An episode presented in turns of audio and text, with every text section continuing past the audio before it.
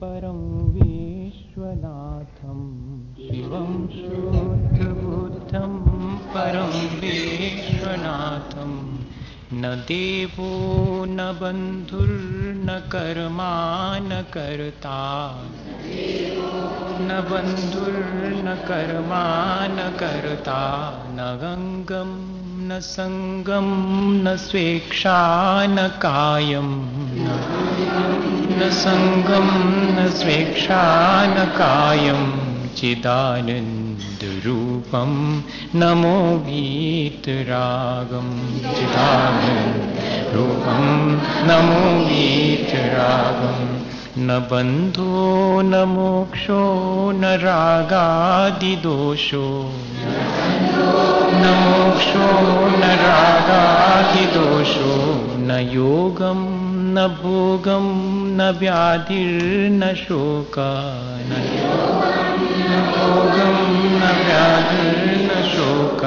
न कोपं न मानं न माया न लोभं न मानं न माया न लोभं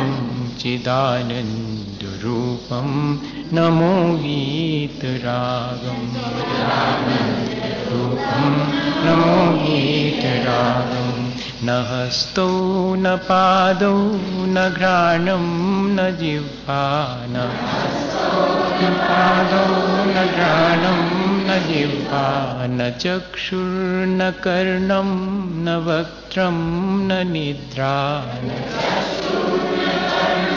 न वक्त्रं न निद्रा न स्वामी न भृत्यो न देवो न मर्त्या। न स्वामी न देवो न मर्त्या। चिदानन्दरूपं नमो गीतरागं रूपं नमो गीतरागं न जन्मं न मृत्यु न मोहं न चिन्ता न मोहं चिन्ता न क्षुद्रो न भीतो न कार्श्यं न तन्द्रा न भीतो न कार्श्यं न तन्द्रा न स्वेदं न खेदं न वर्णं न मुद्रा न खेदं न वर्णं न मुद्रा चिदानन्दरूपं नमो गीतरागं नमो गीतरागं त्रिदण्डे त्रिखण्डे हरे विश्वनाथं त्रिखण्डे हरे विश्वनाथं ऋषिकेशविध्वस्तकर्मादिजालम् विध्वस्तकर्मादिजालं न पुण्यं न पापं न चाक्षादिगात्रं। पापं न चाक्षादिगात्रं चिदानन्दरूपं नमो गीतरागं रूपं नमो गीतरागं न बालो न वृद्धो न तुच्छो न मूढो। न तुच्छो न मूढो। न स्वेदं न भेदं मूर्तिर्न स्नेहा। न मूर्तिर्न स्नेहा। न कृष्णं न शुक्लं न मोघं न तन्द्रा न शुक्लं न मोघं न तन्द्रा चिदानन्दरूपं नमो गीतरागं रूपं नमो गीतरागं नाद्यं न मध्यं न गन्तं न चान्य न मध्यं न गन्तं न चान्य न द्रव्यं न क्षेत्रं न कालो न भाव न क्षेत्रं न कालो न भाव न शिष्यो गुरुर्नापि हीनं न दीनं। गुरुर्नापि हीनं न दीनं चिदानन्दरूपं। नमो वीतरागम रूपम नमो वीतरागम इदं ज्ञानरूपं स्वयं तत्त्ववेदी। रूपं स्वयं तत्त्ववेदी। न पूर्णं न शून्यं न चैत्यं स्वरूपम्। न शून्यं न चैत्यं स्वरूपं न चान्यो न भिन्नं न परमार्थमेकम्। न भिन्नं न परमार्थमेकं चिदानन्दरूपं नमो वीतरागम्। नमो वीतरागम्। आत्मा रामगुणाकरं गुणनिधिम्। रामगुणाकरं गुणनिधिं चैतन्यरत्नाकरम्। सर्वे भूतगतागते सुखदुःखे। गतागते सुखदुःखे।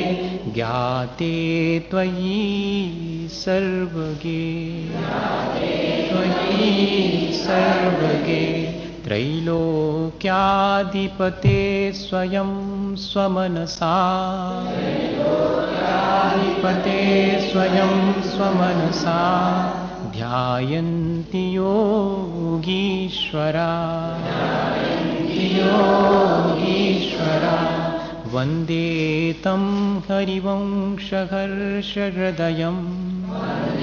तं हरिवंशहर्षहृदयं श्रीमान् हृदा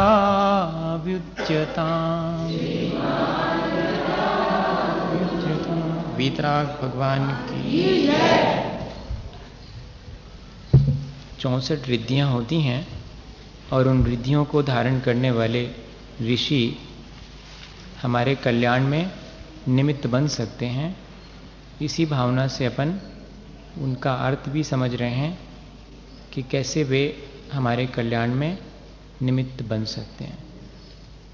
क्या होता है कि जब अपने मन में किसी की विशेषता मालूम पड़ जाए तो उसके प्रति सहज रूप से, उसके गुणों के प्रति अनुराग या उसके प्रति श्रद्धा का भाव उमड़ता है। इसलिए हम रिद्धियों के नाम तो पढ़ लें, और अगर हमें ये ना मालूम हो कि इन रिद्धियों का उनके किस तरह की ये सामर्थ्य है किस तरह की इसकी विशेषता है तो हमारे मन में उन ऋषियों के प्रति उतना वैसा भाव नहीं आएगा। और अगर ये मालूम पड़े कि अपने आत्मा की विशुद्धि से इस तरह की भी उपलब्धियाँ प्राप्त हो सकती हैं, और इतने ही नहीं, ये उपलब्धियाँ भी उनके लिए व्यर्थ मालूम पड़ती हैं। देखो तो इतनी बड़ी उपलब्धि, इसके बाद भी वे उससे कोई विशेष नहीं मानते हैं। वे चाहते हैं कि इससे भी ऊँचे उठ करके केवल ज्ञान प्राप्त करें। यही तो उनकी विशेषता है। इसलिए उन मुनि महाराज के प्रति हमारे मन में श्रद्धा उत्पन्न हो और वो श्रद्धा हमारे लिए कल्याण करेगी। कहने में यही आता है कि उन्होंने हमारा कल्याण करा। यह बे मुनि महाराज हमारा कल्याण करें। पर वास्तव में जो हमारी उनके प्रति श्रद्धा है, वो कल्याण करने वाली है। आज क्या बात है इसमें? मिल नहीं रहा है। मैं जब तक ढूंढ रहा हूँ कि जब तक हाथ में आ जाएगा, तब तक मैं।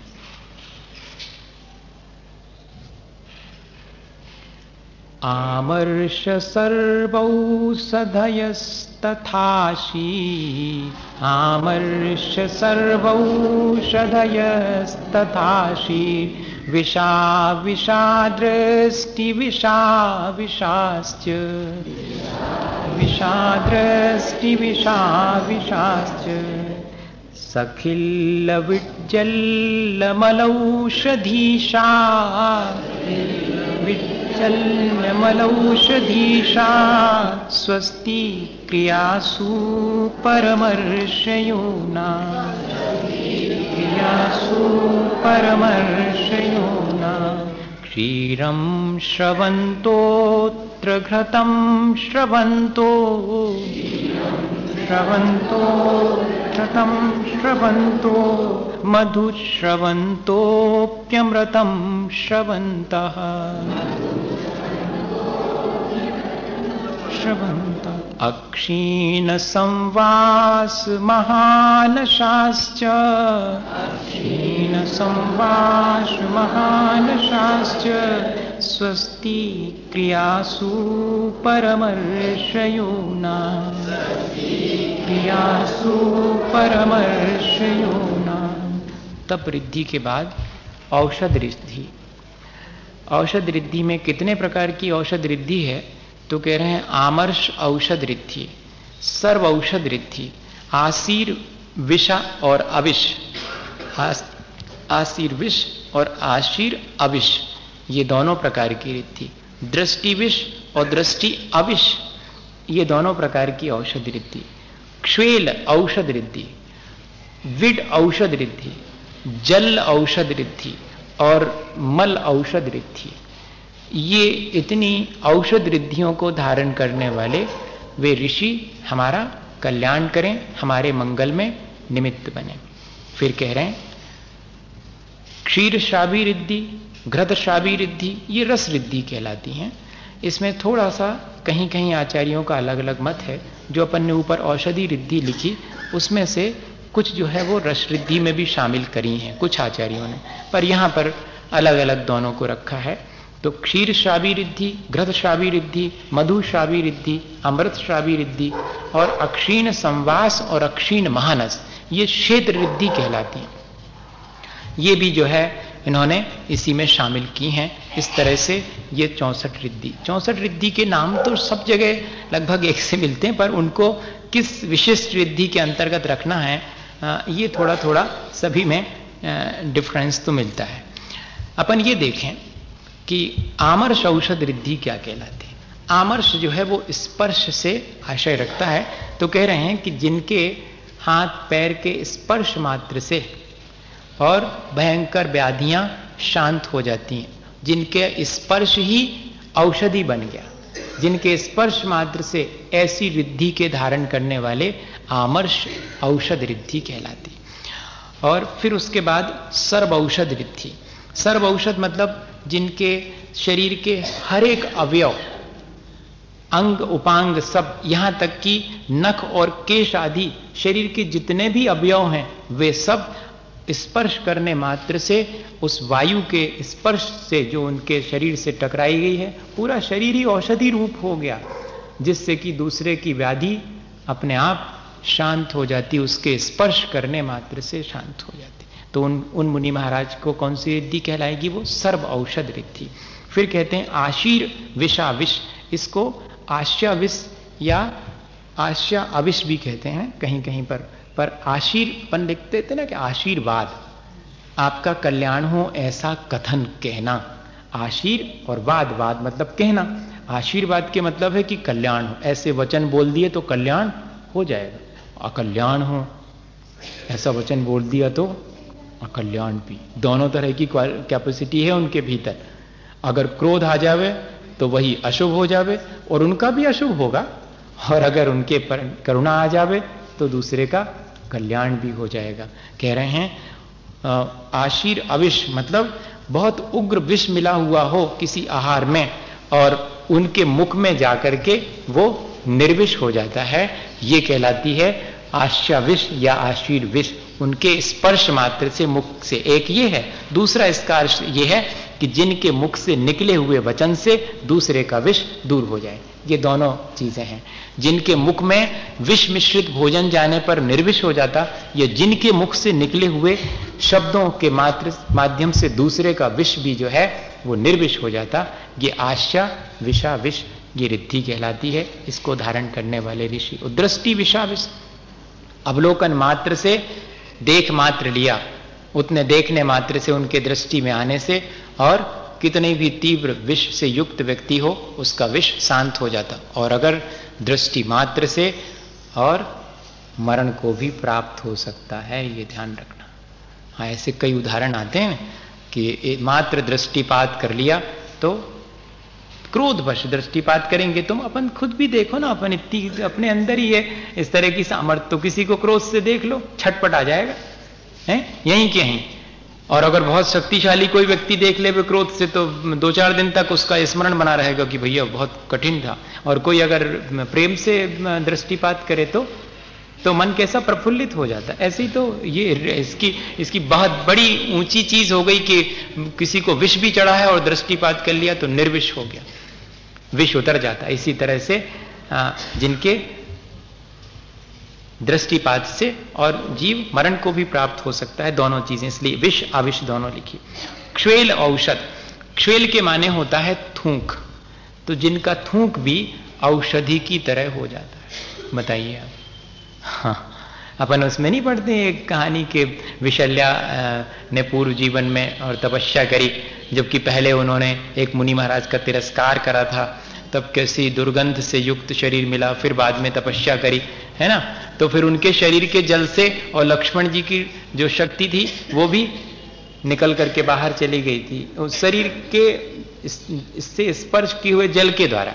यहाँ ये कह रहे हैं कि मुख के थूक मात्र से और वो भी औषधि बन गया। अब इतना ही नहीं, देखना, विड औषध रिद्धि, विड के मायने होता है। इन्होंने तो लिया मल। उस मल के स्पर्श मात्र से, उन ऋषि का जो मल उन्होंने विसर्जित किया, उसका स्पर्श किसी को हो गया तो उसके बहुत सारे व्याधियाँ इत्यादि दूर हो गई। उनका कहने का आशय क्या है कि जो चीज़ अपवित्र है शरीर में, वह भी उनकी तपस्या से पवित्र। सारे शरीर का एक एक अवयव, जिसको कि हम सामान्य रूप से अपवित्र मानते हैं, वह भी स्पर्श कर लिया जाए, तब भी उससे भी हमारा उपकार ही होता है, अपकार नहीं होता। कहने का आशय यह है।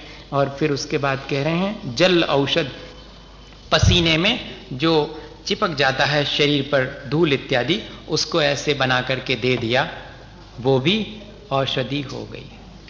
हाँ ये कहलाती जल औषध रिद्धि। और फिर उसके बाद मल औषध रिद्धि आँख में से निकलने वाला कीचड़, नाक में से निकलने वाला कफ इत्यादि, कान में से निकलने वाला है तो अपवित्र, लेकिन वह भी दूसरे के लिए औषधि रूप हो गया। सीधा सीधा यही कि जिनका सारे शरीर का हर पदार्थ जो अपवित्र है या कि पवित्र है, वो सब जो है दूसरे के कल्याण में निमित्त होता। कैसी उन्होंने साधना करी होगी? कैसी उन? अपन तो ये सोचो, लाभ क्या हो रहा है? ये तो ठीक है। लेकिन उन्होंने इस तरह की सामर्थ्य कैसे प्राप्त की होगी? ऐसी शक्ति उनके भीतर कैसे आई होगी? कोई ऐसा चमत्कार तो है नहीं।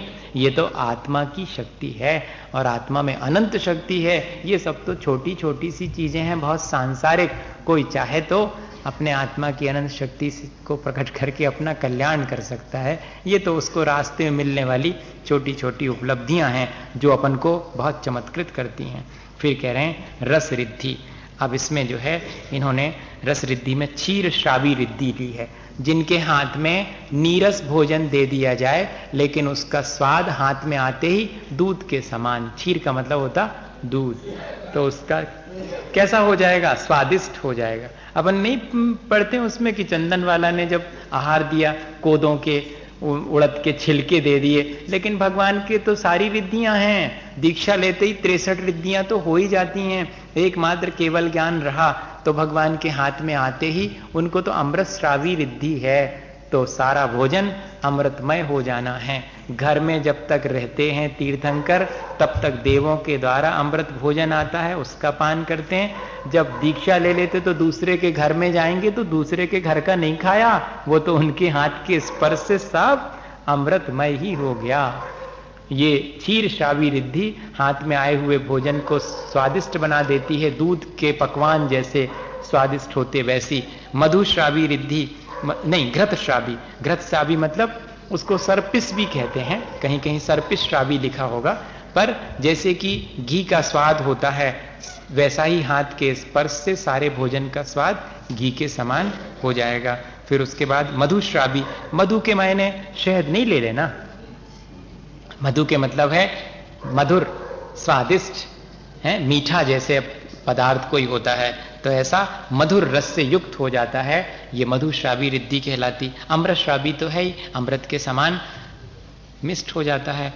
हम तो अमृष्टाभिवृद्धि अब इस तरह से जो है, इन आचार्य ने, जिनने लिखा है ये, उन्होंने चार ही रिद्धियाँ रस रिद्धि लिखी हैं और औषधि रिद्धि में दो ज़्यादा बढ़ा दी। पर हम, हमने ऐसा भी पढ़ा कि दृष्टि दृष्टिविष और आशी आशीविष ये जो है, दो रिद्धियाँ कहीं कहीं पर रस रिद्धि के अंतर्गत भी शामिल की। अपन ने उनको औषधि रिद्धि के अंतर्गत पढ़ लिया।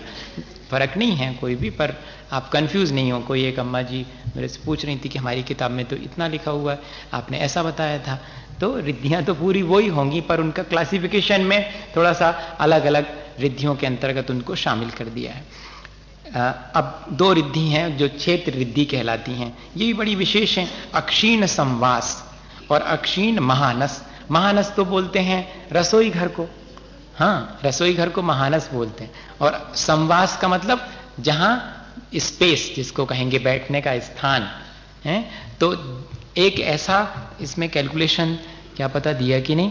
अक्षीण महानस में तो अक्षीण महालय में। वो दिया है कि जितने स्थान पर मुनि महाराज बैठे हुए हैं, एक, दो बाई दो फुट या चार बाई चार फीट उतने स्थान में बैठे हैं कुल। और अगर उनके पास में उतनी जगह और खाली बची है, मान लो, एक बाई एक फिट की जगह भी खाली बची है, और उसमें चक्रवर्ती की अक्षोणी सेना भी आना चाहे तो आ जाएगी। अब बताओ ये अक्षीण संवास, जहाँ मुनि महाराज बैठे हैं, देखने में तो आ रहा है कि इतनी सी जगह, बस इस गुफा में बैठे हुए हैं, कितनी जगह यहाँ पर, कितने लोग बनेंगे? लेकिन आते जाओ आते जाओ आते जाओ। है जगह? आ जाओ। और है जगह। हाँ आ जाओ। आते जाओ, सब आते जा रहे हैं। और बैठते चले जा रहे हैं। किसी को भी बाधा नहीं, किसी को ऐसे नहीं करना पड़ रहा कि थोड़ा खिसको तो। नहीं, जगह है। दिख रही उसको कि ये जगह बैठ जाओ यहाँ पर। इतनी चक्रवर्ती का कटक, चक्रवर्ती की पूरी सेना उस स्थान पर आकर के बैठना चाहे तो बैठ सकती। कैसी उनके अंदर इसके मायने हैं? उन्होंने तपस्या के द्वारा हृदय की इतनी विशालता प्राप्त कर ली है। अपन भी तो अपने हृदय में ऐसी विशालता धारण करें तो कमरे में जगह हो या ना हो, अभी आ सकते हैं। हृदय में जगह हो तो सब समा जाए। ये कैसी सामर्थ्य उन्होंने प्राप्त कर ली इस तरह की, कि स्थान छोटा सा होने पर भी सबके लिए स्थान प्राप्त हो जाता है। इसी तरह अक्षीण महानस। अक्षीण महानस के मायने ये है कि जिस रसोई में वे आहार ग्रहण कर लेते हैं और जो चीज़ उन्होंने ग्रहण कर ली, एक चीज़ कोई। मान लो उन्होंने एक एक ही प्रकार का आहार लिया, ऐसे रिद्धिधारी मुनि महाराज सब प्रकार का थोड़ी रहते हैं। एक प्रकार का कोई भी आहार तो उन्होंने खीर दे दी, मान लो। अपन कहानी पढ़ते हैं कि खीर दे दी थी, अक्षय जो अकृत पुण्य था, जो धन्य कुमार पूर्व जीवन में, उन्होंने खीर बनाई माने तो खीर दे दी। और वो खीर का जो पात्र था, इतनी तो खीर थी, पर मुनि महाराज भी उसमें से लेते चले गए, फिर सबको जिमा दिया। फिर भी वो कटोरे में खीर ज्यो की त्यों बनी रही। ये क्या कहलाएगा? अक्षीण महानस। जिस रसोई में महाराज ने आहार किया, उस रसोई का सामान कितने भी अनगिनत लोग आकर के ग्रहण कर लें, लेकिन वो कभी खत्म नहीं होता है। ऐसी रिद्धि भी मुनि महाराज को प्राप्त हो जाती। आज के समय में ऐसे रिद्धिधारी मुनि के दर्शन अपन को दुर्लभ हैं, पर अपन भावना तो भा सकते हैं। कि ऐसे मुनि महाराज के दर्शन अपन को अपने जीवन में प्राप्त हों और हम भी अपना जीवन का उनके माध्यम से कल्याण कर सकें। इस तरह अपन ने ये पूरा कर लिया। कुछ क्वेश्चंस हैं, इनको कर लेते हैं। महाराज, आहार के समय कौन कौन सी पूजन की जाती है? कौन कौन सी पूजन? अब भैया, तुम आहार करवाओगे कि पूजा ही विस्तारोगे वहाँ पर? कौन कौन सी पूजा? तो क्या दस बीस पूजाएँ करने का मन है? तो आप बता देना कि आप कौन से चौके में खड़े, हम हिसाब से आएँगे। नहीं तो आपने बिठा लिया और शुरू कर दी। तो आप, नहीं, क्या करना अपने को? असल में कैसे हम विश्वास दिलाएँ कि हमें आपके प्रति श्रद्धा है? आप यहाँ आओ महाराज, जल्दी से आओ। यहाँ बैठो महाराज, यहाँ हमारे घर में उच्च स्थान पर बैठो। लाओ तो जरा पैर तो लाओ। आपको तो धुलवाने की इच्छा नहीं, किया हम आपके घर पैर धुलवाने गए? वो तो हमने बाहर ही धो लिए, ज़बरदस्ती। हम आपको थोड़ी परेशान करने थोड़ी गए। पैर धुलवाने थोड़ी, आपके माथे पर अपना वो लगवाने थोड़ी गए। लेकिन क्या करें, उस प्रक्रिया को भी धर्म ध्यान की प्रक्रिया बनानी है। वहाँ भी चौके में भी धर्म ध्यान करना है, बताइए तो कहते, लाओ तो महाराज, हम अपनी श्रद्धा कैसे व्यक्त करें? तो पैर धुला करके माथे से लगा लेते। फिर जो भी जैसी बनती है, अपन पूजा करते हैं। जल, चंदन अक्षस से जैसी पूजा की जाती, ऐसी पूजा कर लेते हैं। तो मुनि महाराज का नाम बोलना चाहे, नाम याद होता है तो नाम बोल देते। नाम याद नहीं रहता तो साधु परमेष्ठिव भी हो हाँ आप कहिए, अब अब संघ में और चालीस महाराज। अब चालीस महाराज में से नया श्रावक आया है, चौका लगाया उसने। आचार्य श्री का नाम मालूम, बड़े महाराज एक समय सागर जी हैं, योग सागर जी, इनका नाम मालूम। फिर नए नए महाराज, हमें तक नहीं मालूम नए नए महाराजों के नाम भूल जाते। अब दो एक से लग रहे हैं तो अब कौन से प्रयोग सागर हैं कि कौन से सागर हैं? तो जो भी हो साधु, परमेष्ठी, अत्र तिष्ट तिष्ट एक कोई कोई तो नाम नाम मुँह में ही कह लेते, सागर। सागर महाराज सागर महाराज। अब नाम तो पता ही नहीं कौन से। तो जल चंदन, इस बहाने पूजा आती है कि नहीं? हमें भी कंफर्मेशन हो गया कि आप शावक हो। हमारे कंफर्मेशन के लिए भी कि शावक हो, पूजा आती है। तो इसलिए पूजा कर, कोई हमें शौक नहीं है वहाँ पर पूजा करवाने का? आपने यहाँ तो अर्घ चढ़ा ही दिया था। और क्या आवश्यकता? लेकिन नवदा भक्ति में कैसे पता लगे कि श्रावक श्रावक है? इस बात की सूचना के लिए वहाँ पर तो संक्षेप में जल चंदन अक्षत चढ़ा देते हैं। वहाँ पर कोई पूजा विस्तारने की आवश्यकता नहीं होती, इतना ही पूजा पर्याप्त है। निश्चय ने व्यवहार न क्या, दोनों मोक्ष मार्ग में साधक हैं। हाँ भैया, दोनों ही साधक हैं। इनमें पहले निश्चय मोक्ष मार्ग होता है या व्यवहार? ये डिस्प्यूट है। एक डिस्प्यूटेड क्वेश्चन है ये। जैन दर्शन के। कुछ ऐसे क्वेश्चन हैं।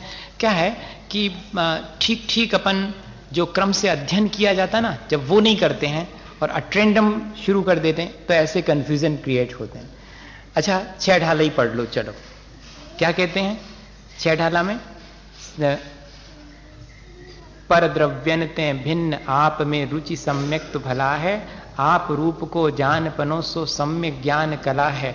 हैं? आप रूप में लीन रहे थे सम्यक चारित सोई। अब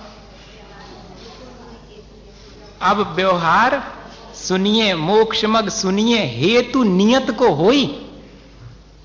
व्यवहार मोक्ष मार्ग, निश्चय मोक्ष मार्ग का कारण है। पहले कारण होगा कि कार्य बोलो, कोई नहीं बोल रहा। पहले कारण होगा, फिर कार्य होगा। अब इसमें और क्या प्रपंच की आवश्यकता? ज़बरदस्ती के उसकी दिमाग लगाने की क्या आवश्यकता? सच्चे देवगुरु शास्त्र पर श्रद्धा होगी, तत्वार्थ का श्रद्धान होगा, आपा पर का भेद विज्ञान होगा, आत्मा में रुचि होगी, ये सब जो है कारण बनेंगे, तब जाकर के मेरे भीतर वह सम्यक दर्शन, सम्यक ज्ञान, सम्यक चारित्र उत्पन्न होगा। निश्चय मोक्ष मार्ग में कारण व्यवहार मोक्ष मार्ग बनेगा और वह पहले होगा, उसके बाद निश्चय मोक्ष मार्ग। भैया, द्रव्यलिंग पहले होगा, भावलिंग बाद में होगा। कहने में ये आता है कि भावलिंग हो जाता, बाद में कपड़े उतरते हैं। हाँ तब तो फिर कपड़े पहने पहने ही हो गया भावलिंग। जब तक बाह्य में निर्ग्रंथ मुद्रा नहीं धारण करेंगे द्रव्य लिंग द्रव्य वेश नहीं होगा, तब तक भीतर में भावलिंग हो नहीं सकता। छठा सातवां गुण स्थान कपड़े उतरने के बाद होगा। पहने पहने में पहले छठा सातवां हो गया, फिर उतर गए बाद में। ये बात जो है, कहने, सुनने में अच्छी लगती है। होती होती नहीं है। जो होती, उनको मालूम कि कैसी होती है। आप दीक्षा लेने का मन बनाओ तो पता लग जाएगा कि पहले क्या हुआ था, फिर बाद में क्या होता। तो क्लियर हो जाएगी चीज़।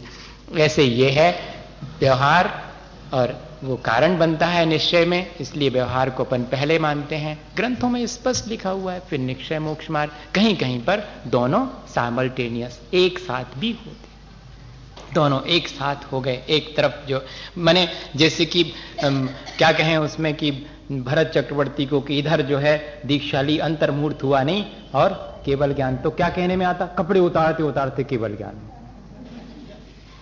नहीं, कोई भी उतारने के बाद अंतर्मुहूर्त जब तक शुक्ल ध्यान नहीं करेगा, एकत, पृथक वितक एकत्व वितर्क, तब तक केवल ज्ञान नहीं होने वाला। हाँ छठा, सातवां गुण स्थान में असंख्यात बार उतार चढ़ाव करना पड़ेगा, फिर श्रेणी चढ़ना पड़ेगी, और सब मिलाकर के अंतर्मुहूर्त का काल तो कम से कम लगेगा ही तब जाकर के दो शुक्ल ध्यान के परिणाम स्वरूप केवल ज्ञान की प्राप्ति। पर कहने में क्या आएगा? एक साथ हो गया। इसको भी ऐसे ही मानना। जिनको निश्चय व्यवहार नहीं मालूम, वो क्या समझें? जैसे दो आँखें हैं, एक से ठीक ठीक नहीं दिखाई पड़ता।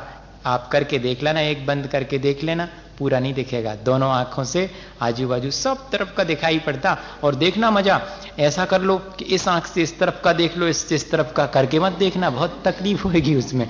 जब ये इस तरफ़ देखती आँख तो ये वाला गोलक भी इसी तरफ़ जाता। जब इस तरफ़ देखती तो ये वाला भी तो एक ही से काम चला लेते, दो की का ज़रूरत? नहीं, वो दोनों एक दूसरे के सहयोगी हैं। निश्चय व्यवहार का व्यवहार, निश्चय का वस्तु स्वरूप के कथन करने के लिए जैसे देखने के लिए दो आँखें चाहिए, ऐसे ही वस्तु स्वरूप के कथन करने के लिए एक प्रैक्टिकल पॉइंट ऑफ़ व्यू है, एक स्टैंडर्ड पॉइंट ऑफ़ व्यू है, दोनों ही चाहिए। हमने नहीं आपको बताया था कि बच्चों को पढ़ाते समय, और एक व्यक्ति ने मुझे बताया, वो विदेश में बच्चों को पढ़ाते हैं तो उन्होंने कैसे पढ़ाया? अच्छा बताओ, तुम कौन हो? तो हम वाय हैं। अच्छा और? और क्या हो तुम? तो हम सन या कि डॉटर हम किसी के बेटे हैं, बेटी हैं। अच्छा फिर और क्या हो? तो हम भाई भी हैं और अब तो हम चाचा भी हो गए। अच्छा और और कितनी सारी सब चीज़ें पूछ ली और फिर उसके बाद, ये सब हो, आप एक ही व्यक्ति, इतना सब कुछ है। और फिर बाद में, और अब बताओ, अब नहीं समझ में आ रहा। तो तुम जीव हो कि नहीं? हाँ जानता देखता है जो वो जीव कह हम जीव भी हैं। तो जो तुम जीव हो वो है स्टैंडर्ड पॉइंट ऑफ़ व्यू और जो तुम भाई हो, चाचा हो, या कि लड़के हो, किसी के बेटे हो, या कि वाय स्टूडेंट हो, ये सब है व्यवहार। और जीव हो, ये आता है नए के पक्षपात को छोड़ने पर ही वस्तु का अनुभव होता है। जानना नयों के द्वारा होता है, अनुभूति नयों के द्वारा नहीं होती। ज्ञान के साधन है नए इसलिए निश्चय व्यवहार दोनों को ऐसे मानना चाहिए। फूल को तोड़ना चाहिए कि नहीं? अगर नहीं तो क्यों? अरे भैया, एक पेड़ में भी कितने जीव रहते हैं? अपने थोड़े से सुख के लिए क्यों अपन फूल तोड़ें? ये बात अलग है कि अब सब्ज़ी खानी पड़ती है, उसके बिना नहीं चलता काम तो उतनी अपन ने ले ली। दस लाख प्रकार की वनस्पति है, अपने खाने में कितनी आती? दो, चार, दस प्रकार की तो उतना ही रख लो।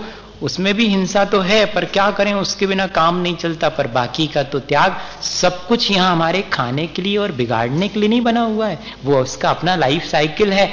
अगर हमें वो डिस्टर्ब नहीं करता तो हमारा भी फ़र्ज़ है। अच्छा कोई भी पेड़ अपन को डिस्टर्ब करता है क्या? आकर के अपने घर में उपद्रव करता है क्या? नहीं करता? तो अपन उसके घर में जाकर के उसको उपद्रव क्यों कर रहे हैं? तोड़ फोड़ कर रहे हैं उसको व्यर्थ में? ऐसा विचार करना चाहिए। नहीं तोड़ना चाहिए फूलों को।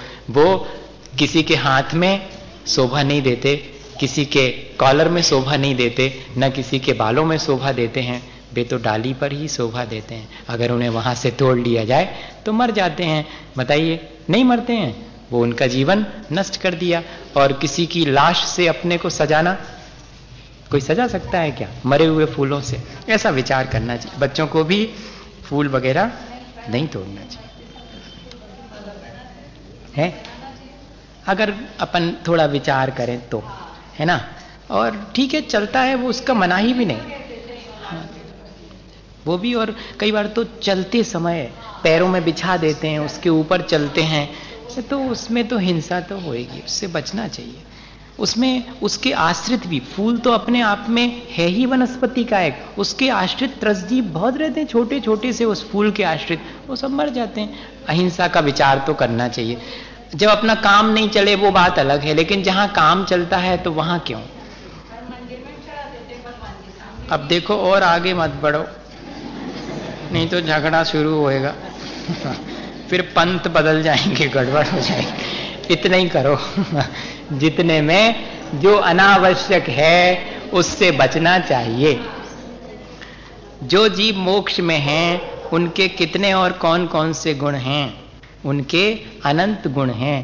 कहने में आते हैं, आठ, मुख्य रूप से, सम्मत नान दंशन वीरी सोमम तहेब अवगहनम अगुरु लघुम अव्वाहम अठ गुणा होती सिद्धानम। सिद्ध भगवान के आठ गुण इस तरह से आठ कर्मों के नष्ट होने पर होते हैं, पर वैसे तो उनके अनंत गुण हैं सिद्धों के।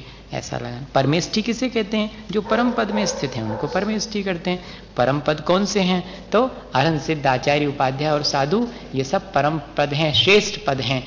इनमें जो स्थित हैं, वे परमेष्ठी कहलाते हैं। आपने जैन धर्म पारिभाषिक कोष में कुछ तीर्थंकरों की आयु लाखों वर्षों बताई। मैंने कोई गलत नहीं बताई। जैसी आचार्यों ने लिखी, वैसे ही मैंने लिख दी।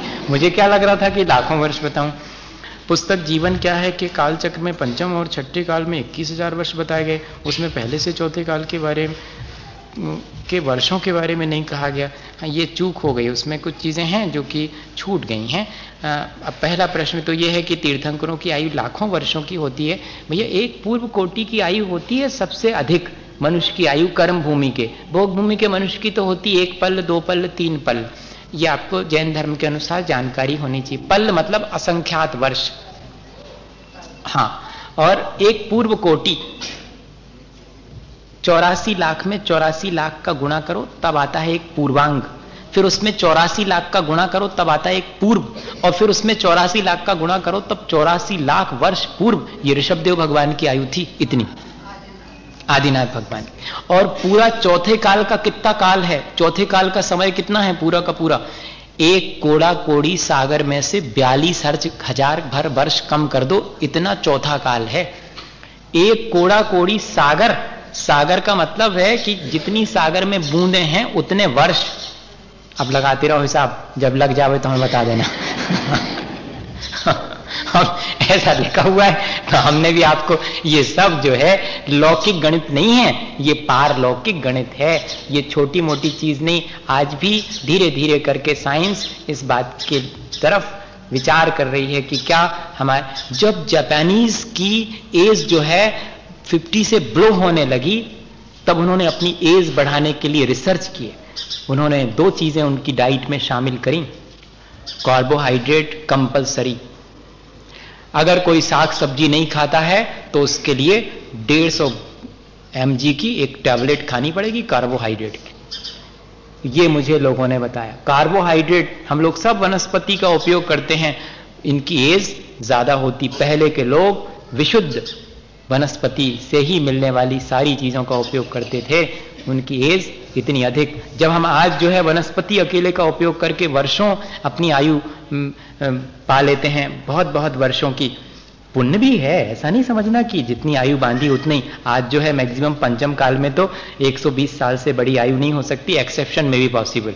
कोई एक आध एक्सेप्शन हो तो हो सकता, पर पंचम काल में मैक्सिमम 120 वर्ष की आयु रहेगी। भगवान महावीर स्वामी की खुद बहत्तर साल की थी, लेकिन इसके पहले के तीर्थंकरों की, भगवान पार्शनाथ की सौ वर्ष की थी, उसके पहले जो हज़ार वर्ष की थी और उसके पहले तो और और लाखों वर्षों में, करोड़ों वर्षों की आयु थी, इसलिए ये अपन को विश्वास करना चाहिए। रही बात पंचम और छठे काल के इक्कीस इक्कीस हज़ार की और चौथे के बारे में नहीं लिख पाए, हो सकता भूल हो गई हो। एक कोड़ा कोड़ी सागर में कितने कम? बयालीस हज़ार कम कर दो। बस इतना चौथे काल का लाइफ पीरियड है।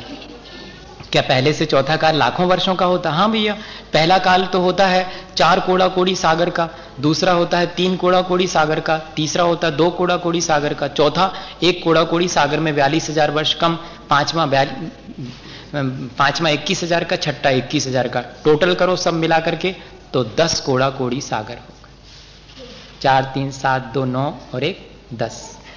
इस तरह से दस कोड़ा कोड़ी सागर का एक उत्सर्प, एक अवसर्पणी, ऐसे ही एक उत्सर्पणी एक उत्सर्पणी, एक अवसर्पणी मिलकर एक कल्पकाल कहलाता है। एक कल्पकाल मतलब बीस कोड़ा कोड़ी सागर का एक कल्पकाल। ये उसका एग्जैक्ट माप है जैन दर्शन के अनुसार। मोक्ष किसे कहते हैं? समस्त कर्मों से मुक्त अवस्था का नाम मोक्ष है, या कि आत्मा की परम विशुद्ध अवस्था का नाम मोक्ष है। ये दो परिभाषा है। जहाँ रोग, शोक, व्याधि कुछ भी नहीं होती वो मोक्ष है। जहाँ जन्म मरण नहीं होता, वो मोक्ष है। नमोकार मंत्र का जाप करने पर यदि उस समय उबासी आती हो, चाहे कोई भी समय हो, किसी भी समय करें तो फिर क्या करना चाहिए? तो फिर उबासी ले लेना चाहिए, फिर नमोकार पढ़ लेना चाहिए, उसमें क्या? इसमें कोई बड़ी चीज़ है क्या? अब आ रही, ये नेचुरल है। छींक आना हम लोग को भी कायोत्सर करना पड़ता, उसके लिए पूरी सामायिक कर ली, स्वाध्याय कर लिया, फिर उसके बाद छिंकी देन बाद, जंभाई देन सुमे ही अंग चला चले ही दिट्ठी चला चले, ये दी अस्मा ही पत्ते ही, जाओ रंताणम भय बंताणम नमोकारम पज्जुवासम करीमी ताव कायम पाव कम दुचरियम वोसरामी ऐसा बोलना पड़ता पाठ कि यदि मेरी इस प्रक्रिया के दौरान मैंने कायोत्सर किया हो, मैंने माला फेरी हो, जाप दी हो, या स्वाध्याय किया हो, उस बीच में उबासी आ गई, छींक आ गई, या कि सूक्ष्म रूप से अपने आप पैर हिल गया उस तरह ये सब जो है असमाधि के कारण है। एकाग्रता भंग होने में निमित्त है। तो मेरी इन वजहों से एकाग्रता भंग हुई हो तो उसके लिए और नौबार नमोकार मंत्र पढ़ता हूँ।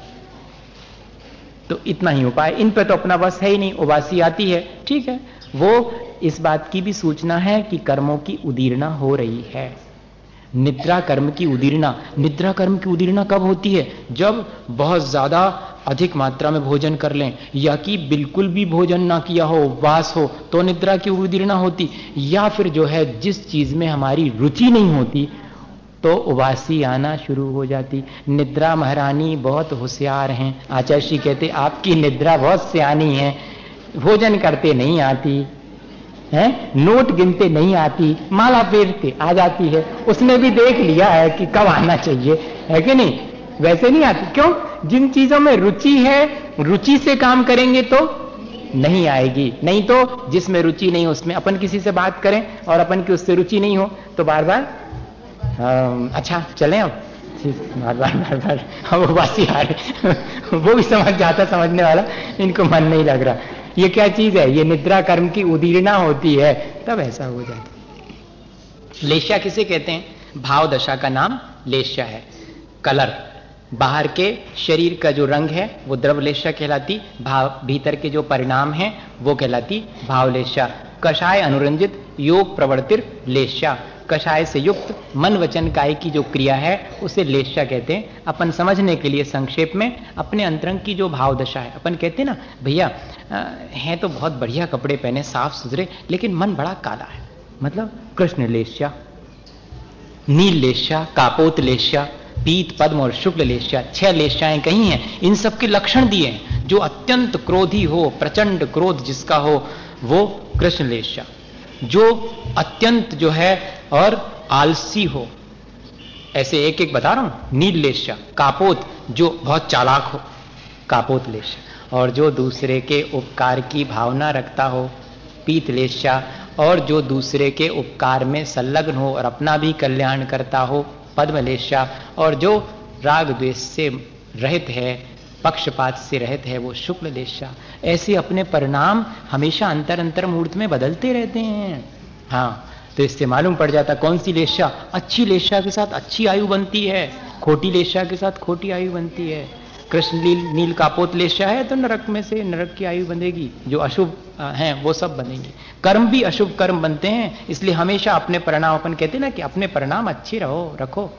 भाव विशुद्ध रखो, मन प्रसन्न रखो। कोई ने गाली भी दे दी थी, अब उसने तो गाली दी और अपन ने अपने परिणाम बिगाड़े ओ को का बिगड़ो, अपनो ही बिगड़ो।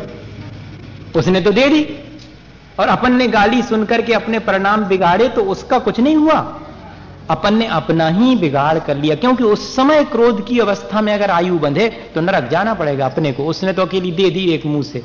अपन को उस समय अपने भाव हो जाते हैं, खराब हो जाते हैं, लेकिन जल्दी से संभाल लेना चाहिए। ऐसा नहीं कि उसको प्रोलांग करते जाएँ, सुबह से शाम तक उसी बात को बार बार रिकॉल करके, हमसे ऐसा कहा था। हमसे ऐसा कह लिया उन्होंने। चार लोग मिल गए और उनसे भी कहा कि देखो तो उनको हमसे ऐसी बात करी तो काय को बार बार रिकॉल कर रहे हैं और बार बार अपना मन खराब कर रहे हैं? हो गई हो गई, अपन ने इधर से सुनी, इधर से निकाल दी, नहीं निकाल पाए तो थोड़ी भीतर तक चली गई, कोई बात नहीं, फिर वॉमिट कर दी, बाहर कर दी, अलग। थूक कड़वा कड़वा थू अगर कोई कड़वी चीज़ चली गई तो क्या करते? थूक देते कि नहीं थूक देते? ऐसी कड़वी चीज़ अच्छी नहीं लगी। थूक दी अपन ने उसको फ़ौरन। बहुत देखो मैं आसानी से कहता तो हूँ लेकिन आ, है बहुत कठिन करने में। लेकिन अभ्यास करेंगे तो कोई भी चीज़ कठिन नहीं है। जब अपन ने खोटे संस्कार डाल ली इसलिए अपन को कठिन लगती है और अगर अपने संस्कार बदल ले में तो ये आसान भी हो सकती इसलिए लेशा जो है हमारी भाव दशा है। महाराज, रत्नत्रय व्रत का महत्व क्या है? और माला करने की विधि क्या है? माला करने के लिए तो सुबह, दोपहर, शाम तीनों संध्या कालों में रत्नत्रय, सम्यक दर्शन, ज्ञान चारित्र की माला लिखी रहती, रत्नत्रय के व्रत की। इससे जो है हमारे अंदर रत्नत्रय प्राप्त करने की भावना प्रबल होती। अब आएगा पर्यूषण पर्यूषण के बाद तीन दिन आखिरी के रत्नत्रय के व्रत किया जाता है। प्रतिक्रमण के मायने क्या है? क्रम के मायने होता है चरण, चलना। और प्रति मतलब अपनी तरफ़ टू रिटर्न अतिक्रमण मतलब समझते हैं अतिक्रमण? एनक्रोच एनक्रोचमेंट कर लिया, आप अपने से बाहर निकल गए, वो हो गया अतिक्रमण, आप फिर से वापस लौट आए। बाहर जाते हैं तो राग द्वेष होता है, और वापस लौट आते हैं तो राग द्वेष से मुक्त हो जाते राग द्वेष से मुक्त होने की दशा ही वास्तव में प्रतिक्रमण है, या कि राग द्वेष से मुक्त होने के लिए, या कि कृतदोष निराकरणार्थम प्रतिक्रमणम। किए गए दोषों से निवृत्त होने के लिए जो वापस अपने आत्मा में लौटा जाता है, उसका नाम प्रतिक्रमण है। कन्फेशन आज की भाषा में उसको क्या कहेंगे? अपराध, बोध। अब मैं ऐसा नहीं करूँगा। मेरे से यह गलती हुई। आपने स्वीकार कर लिया। अब हाँ पश्चाताप। अंतो अंतो डबजम्मी पश्चातावेण वेदन तो प्रतिक्रमण करते समय यही तो मुख्य चीज़ है कि मैं पश्चाताप कर रहा हूँ और आगे से मैं, मेरा ये दोष यहीं के यहीं पर समाप्त हो जावे। मैं आगे तक इसको नहीं बढ़ाऊँगा। ऐसा प्रतिक्रमण कर लिया। इसका महत्व क्या है? महत्व यही है कि प्यूरिफिकेशन हो जाता है। कोई गलती हो गई, अपन ने उसको तुरंत कन्फेस कर लिया। प्यूरिफाई हो गए। दूसरे को भी लगने लगता है। कोई से अपन कड़े बोल दें और फिर बाद में हाथ जोड़ लें कि देखो, हम सुबेरे आपसे बहुत कड़े वचन कह दिए। तो दूसरे का मन भी साफ़ हो गया कि नहीं? कि हाँ ठीक। आपने स्वीकार कर लिया। तो इस तरह से उससे लाभ होता है। स्वाध्याय स्वाध्याय और तप में क्या अंतर है? स्वाध्याय अपने आप में एक तप है। बारह तपों में स्वाध्याय एक तप है। लेकिन तप अकेला स्वाध्याय नहीं है। तप तो और भी है। अनसन अमोदरी वृत्ति परिसंख्यान, रस परित्याग, कायक्लेश, वाह्यम तपा और प्रायश्चित, विनय, वैयावृत्त, स्वाध्याय और व्युत्सर्ग। ये अभ्यंतर तप है। तप तो बारह है। इच्छाओं का निरोध करने का नाम तप है। लेकिन स्वाध्याय भी एक तप है। स्वाध्याय के मायने क्या है? अपने आत्मा का अध्ययन करना निकट से। स्वा अधि आत्मानम वसती। यह कि अपने आत्मा के निकट रहना यह स्वाध्याय कहलाता। ये भी एक तप है। हमें किन ग्रंथों का स्वाध्याय करना चाहिए? जो भगवान जिनेन्द्र के द्वारा कहे गए ग्रंथ हैं, उनका हमें जिनवाणी का स्वाध्याय करना चाहिए। प्रारंभिक अवस्था में तो अपने को रत्न करंडक शाप का चार से शुरू करना चाहिए। सम्यक दर्शन, सम्यक ज्ञान और सम्यक चारित्र, तीनों की बढ़िया चर्चा करी और जो भी ग्रंथ पढ़ो, मैं तो सलाह यही देता हूँ कि एक प्रथमान योग भी लगा लो। चाहे चरणानी योग का पढ़ो, चाहे खरनानी योग का पढ़ो, चाहे द्रव्यानी योग का पढ़ो, एक प्रथमानी योग ज़रूर लगा लो। किस्सा कहानी भी पढ़ते जाओ। पदम पुराण लगा लिया। उसमें उदाहरण मिलते हैं, उससे वैराग होता है। और साथ में पंडित जी थे पन्नालाल जी। तो वचन का करते थे तो पहले एक सरवार सिद्धि लगा ली। सरवार सिद्धि के बाद अब पंद्रह मिनट बचे हैं अभी। पहले ही छोड़ देते थे, फिर बाद में पदम पुराण। तो बड़े परिणाम, क्योंकि ऊहापोह होने में तो परिणाम उतने स्थिर नहीं रहते, क्योंकि बहुत विचार करना पड़ता कठिन ग्रंथ में। और कहानी सुनी, ये मुनि महाराज ऐसे बन गए, और फिर एकदम उनको केवल ज्ञान हो गया, मन सुन करके गदगद हो जाता। बस, ये प्रथमानी योग की विशेषता है कि मन जल्दी से वैराग को प्राप्त होता है, इसलिए कोई भी ग्रंथ पढ़ो, प्रथमानी योग साथ में ज़रूर पढ़ो। कहने को तो किस्सा कहानी है उसमें, लेकिन हमारे कल्याण में वे भी कारण हैं। ऐसे करना चाहिए। प्राण किसे कहते हैं? ये हमारी माँ पूछा करती थी हमसे जब हम पाँव दबाते थे उनके। हाँ ये प्राण किसे? अच्छा बताओ, इंद्रियाँ किसे कहते हैं? तो हम कहते हैं, हमें नहीं मालूम। आपको पैर दबाना हो तो दबा लो क्योंकि तो नहीं पैर जब दबा रहे हो तो हम बता देते हैं। देखो अच्छा आँख है ना? हाँ आँख है। कान है तुम्हारे? हाँ कान भी है। और जीभ है? हाँ जीभ भी है। आ, नाक है? हाँ नाक भी है। और छूते हो तुम? छू करके जानते हाँ? बस यही तो पाँच इंद्रियाँ अच्छा जाओ छुट्टी। हो गई खेल खेल में पढ़ाई। दस प्राण होते हैं। पाँच इंद्रियाँ मन वचन काय बल आयु और श्वासोच्छ्वास। जो जिनके द्वारा जीव जीता है उसे प्राण कहते हैं। साइंस के पास डेफिनेशन नहीं है लाइफ की व्हाट इज़ लाइफ कोई आंसर नहीं है। Where there is a respiration regeneration बस वो कह देंगे वहाँ वही प्राण है। और और कोई नहीं उनके पास जवाब। जहाँ रीजनरेशन हो रही है रेस्पिरेशन है, वो सब, वो वो लाइफ है। हमारे यहाँ पर लाइफ की आसान परिभाषा दी हुई है कि इंद्रियाँ हैं, मन, वचन, काय, बल है, आयु है और श्वासोच्छ्वास है। वो कहलाएँगे प्राण। कोई भी जीव अपन, अपने कितने प्राण हैं? दस, पूरे के पूरे। और जो मन वाले जीव नहीं है, उनके एक प्राण कम हो गया। फिर ऐसे ही इंद्रियाँ जिनकी कम है, चार इंद्री हैं तो उनके और एक प्राण कम हो गया। फिर तीन इंद्री के एक और, दो इंद्री के एक और, इस तरह से जो है, एक इंद्री के कितने प्राण? चार। वचन भी नहीं है, मन भी नहीं है, वो दोनों चले गए। आयु और श्वासोच्छ्वास, ये चार तो कम से कम रहेंगे। इन्हीं प्राणों के द्वारा जीव जीता है संसार में। अजीब में भी, अजीब में नहीं। या अजीब में भी। ये जीव में ही होते हैं या अजीब में? भैया अजीब में काय को होंगे प्राण? ये तो जीव में ही होते हैं। आप हमको बुद्धू बनाना चाह रहे हैं क्या? बच्चों ने लिखा है इसलिए। पर्यंक आसन क्या होता है? पद्मासन को बोलते हैं पर्यंक आसन और कोई विशेष नहीं है। आ, समय सार के अनुसार मुँह रहित गायक स्वभाव वाली अवस्था प्रमत्त अप्रमत्त सागार या अनगार। अरे वाह! जी कौन से समय सार में लिखा? फिर से पढ़ें।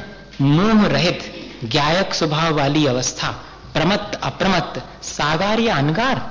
तो ये माने सागार मतलब गृहस्थ को भी छठा, सातवा, प्रमत्त प्रमत्त अवस्था हो सकती क्या? ऐसा कौन से वाले समय सार कुंद कुंद स्वामी वाले समय सार में तो नहीं। और कोई लिखा गया हो अभी नया तो उसमें हो सकता है। हाँ कुंद कुंद स्वामी के समय सार में तो प्रमत्त, अप्रमत्त अवस्था में प्रमत्त अवस्था प्रमत्त अवस्था साकार के तो हो ही नहीं सकती। किसी अवस्था में प्राप्त की जा सकती। समाधि में व्यक्ति बेहोश नहीं होता परंतु अवधि पूर्ण चेतना में रहती पूर्ण चेतना में रहता है। इसकी प्रैक्टिकल विधि क्या है? अच्छा कृपया इस पर प्रकाश डालें जिससे कि भेद विज्ञान वाली स्थिति अनुभव में आवे। क्रिया होती रहे मैं केवल द्याता दृष्टा रहूँ। त्याग और ग्रहण क्रिया के दो सिरे हैं। एक अति छोटी की दूसरी अति पकड़ी। पकड़ में स्वतः आ जाती है। संसार को ये जो है, एक चारू वाक्य हैं ये। सुंदर लगने वाले वाक्य हैं ये। जहाँ से भी आपने इस प्रश्न में कोट किए हैं, उस ग्रंथ में ऐसे बहुत सारे वाक्य लिखे होंगे, जो पढ़ने में और सुनने में बहुत प्यारे लगते हैं, लेकिन जो प्रैक्टिकली पॉसिबल है ही नहीं। वे उस भूमिका में ही पॉसिबल होंगे और उस भूमिका को प्राप्त करना, उसके लिए कौन मेहनत करे? तो इस तरह अपन इसी में संतुष्ट हो जाते हैं। भैया, अगर ये अवस्था घर बैठे प्राप्त हो जाती, ये प्रैक्टिकल हम आपको सिखा सकते कि सारी बाह्य क्रियाएँ करते हुए भी, घर गृहस्थी के सारे काम करते हुए भी कोई अप्रमत्त अवस्था का अनुभव कर सकता। अगर ऐसा हो जाता तो जी आपने पहले बता दी होती तो हम इतने प्रपंच में पढ़ते ही नहीं बिल्कुल। और उनको तीर्थंकर तक को खबर चिट्ठी लिख के भेज देती कि परेशान भय बेकार में। आप जो संसार विषय सुख हो तो तीर्थंकर क्यों त्यागे? काहे खोज से साधन करते? संयम सो अनुरागे। काहे को निवृत्ति का मार्ग अपनाते? प्रवृत्ति में ही अगर हमारे लिए मोक्ष हो जाता तो निवृत्ति मार्ग क्यों अपनाते? ये बात अलग है कि प्रवृत्ति और निवृत्ति का कॉम्बिनेशन होना चाहिए। हमारी प्रवृत्ति निवृत्ति मूलक होनी चाहिए और हमारी निवृत्ति तो निवृत्ति रूप होनी चाहिए। शुद्ध उपयोग की अवस्था किस भूमिका में प्राप्त होगी, जिसमें कि आत्मा की अनुभूति होगी, वो अवस्था तो बिना बाह्य में पाँचों प्रकार के पापों का त्याग करके जब तक कोई महाव्रत अंगीकार नहीं करेगा, तब तक शुद्ध उपयोग की अवस्था या कि आत्मानुभूति या स्वानुभव। आचार्य भगवंतों ने तो नहीं लिखा है। अब आपके वहाँ पर हो किसी किताब में तो वो आप समझिएगा। पर हमारे तो आचार्य भगवंतों ने और हमारे गुरु जी ने हमको यही बताया, जब तक हम एलक छुल्लक रहे, तब तक समय सार जी पढ़ाया तक नहीं। मुनि दीक्षा देने के बाद फिर समय सार जी पढ़ाया, सबसे अंत में सारे ग्रंथ पढ़ाने के बाद। जब पूरा हो गया, हमने भी अपने मन से नहीं पढ़ा। जब पूरा हो गया तो हमने कहा, हम तो इसको बहुत बड़ा समझते थे। हुआ लगता था हमको तो ये। कहने लगे, अब आप उस स्थिति में आ गए, इसलिए आपको ये आसान लगने लगा। इसलिए मैंने बाद में पढ़ाया। पढ़ तो पहले भी सकते, लेकिन उसमें लिखे हुए को अनुभव नहीं कर सकते। पढ़ने को तो कोई पढ़ सकता, छापे खाने वाला तो रोज पढ़ता है जब छापता है वो। रोज पढ़ता वो। उसमें जो जितनी गाथाएँ हैं, सबकी प्रूफ रीडिंग करने वाला प्रूफ रीडर भी उसको पढ़ता है, लेकिन उससे कुछ नहीं होने वाला। आत्मा की अनुभूति तो उस भूमिका में पहुँचने के बाद ही उसमें जो लिखा है, वो अनुभूति तो तभी होगी, जो जैसी कुंद कुंद स्वामी ने जिस अवस्था को प्राप्त करके जो अनुभूति करके हमें लिखी है, वैसी अवस्था कुंद कुंद स्वामी के समान जब हो जावे तब वैसी अनुभूति होगी। मोटा ऐसा हिसाब तो यही है। ये प्रश्न जो है, देखने मात्र से मृत्यु हो सकती है तो ज़िंदा भी पुनः जीवन आश्वास आ सकती है। ऐसा है। जीवन पुनः जो है, अगर कोई विष विष की अपेक्षा से लिखा है, ऐसा नहीं लिखा, जैसे किसी ने विष खा लिया और मरणांत की अवस्था आ गई। अभी प्राण पूरी तरह से निकले नहीं है। ऐसा नहीं समझना कि प्राण निकल गए, फिर बाद में प्राण आ गए। महाराज के देखने मात्र से। ऐसा नहीं अर्थ लेना आपने ऐसा अर्थ ले लिया। नहीं, किसी ने विष खा लिया और प्राणांत होने वाला है, उसके पहले ही उसको महाराज के चरणों में जाकर के रख दिया। उन्होंने आँख खोल करके देखा और देखते ही साथ विष उतर गया और वो जो कहते हो, जीवित हो गया। धन्य कुमार के चरित्र में पढ़ते हैं, उनके बेटे को विष सांप ने काट लिया विष चढ़ गया। ला करके रख दिया। विषापहार नाम का स्तोत्र पड़ा भगवान की आराधना करी तो विष से मुक्त हो गया। तो अपन क्या कहेंगे? जीवित हो गया। मर गया था, जीवित हो गया। लेकिन मरण को प्राप्त नहीं हुआ था। अपने देखने में तो ये आ रहा था कि वो मरण को प्राप्त हो गया। लेकिन जो जीवन, जो जी रहा है, उसके लिए मरण हो सकता है अकाल में किसी की दुर्भावना के द्वारा। ये ज़रूर है, ये ध्यान रखना। कोई व्यक्ति जैसे एक्सीडेंट होता है तो मरण हो जाता है कि नहीं हो जाता? किसी को और कोई चोट पहुँच जाती है, मर्म घातक तो मरण हो जाता। इस तरह से विष इत्यादि खाने से भी मरण हो सकता, लेकिन मरण होने के बाद कोई किसी को ज़िंदा नहीं कर सकता, ऐसा नहीं समझना आप। अच्छी बात। मैत्री भाव जगत में मेरा सब जीवों से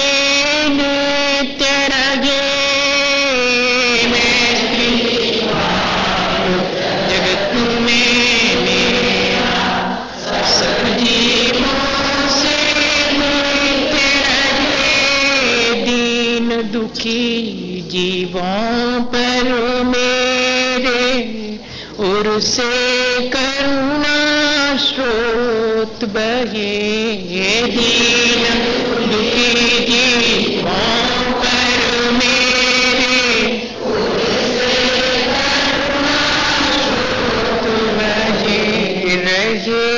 भावना ऐसी मेरी सरल सत्य व्यवहार करूँ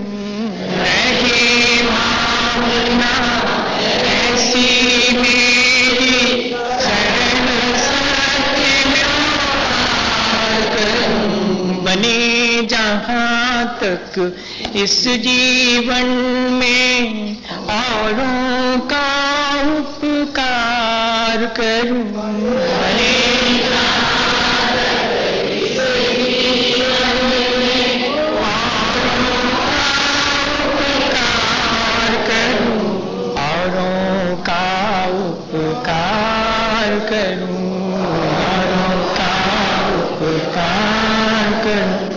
आचार्य विद्या सागर मुनि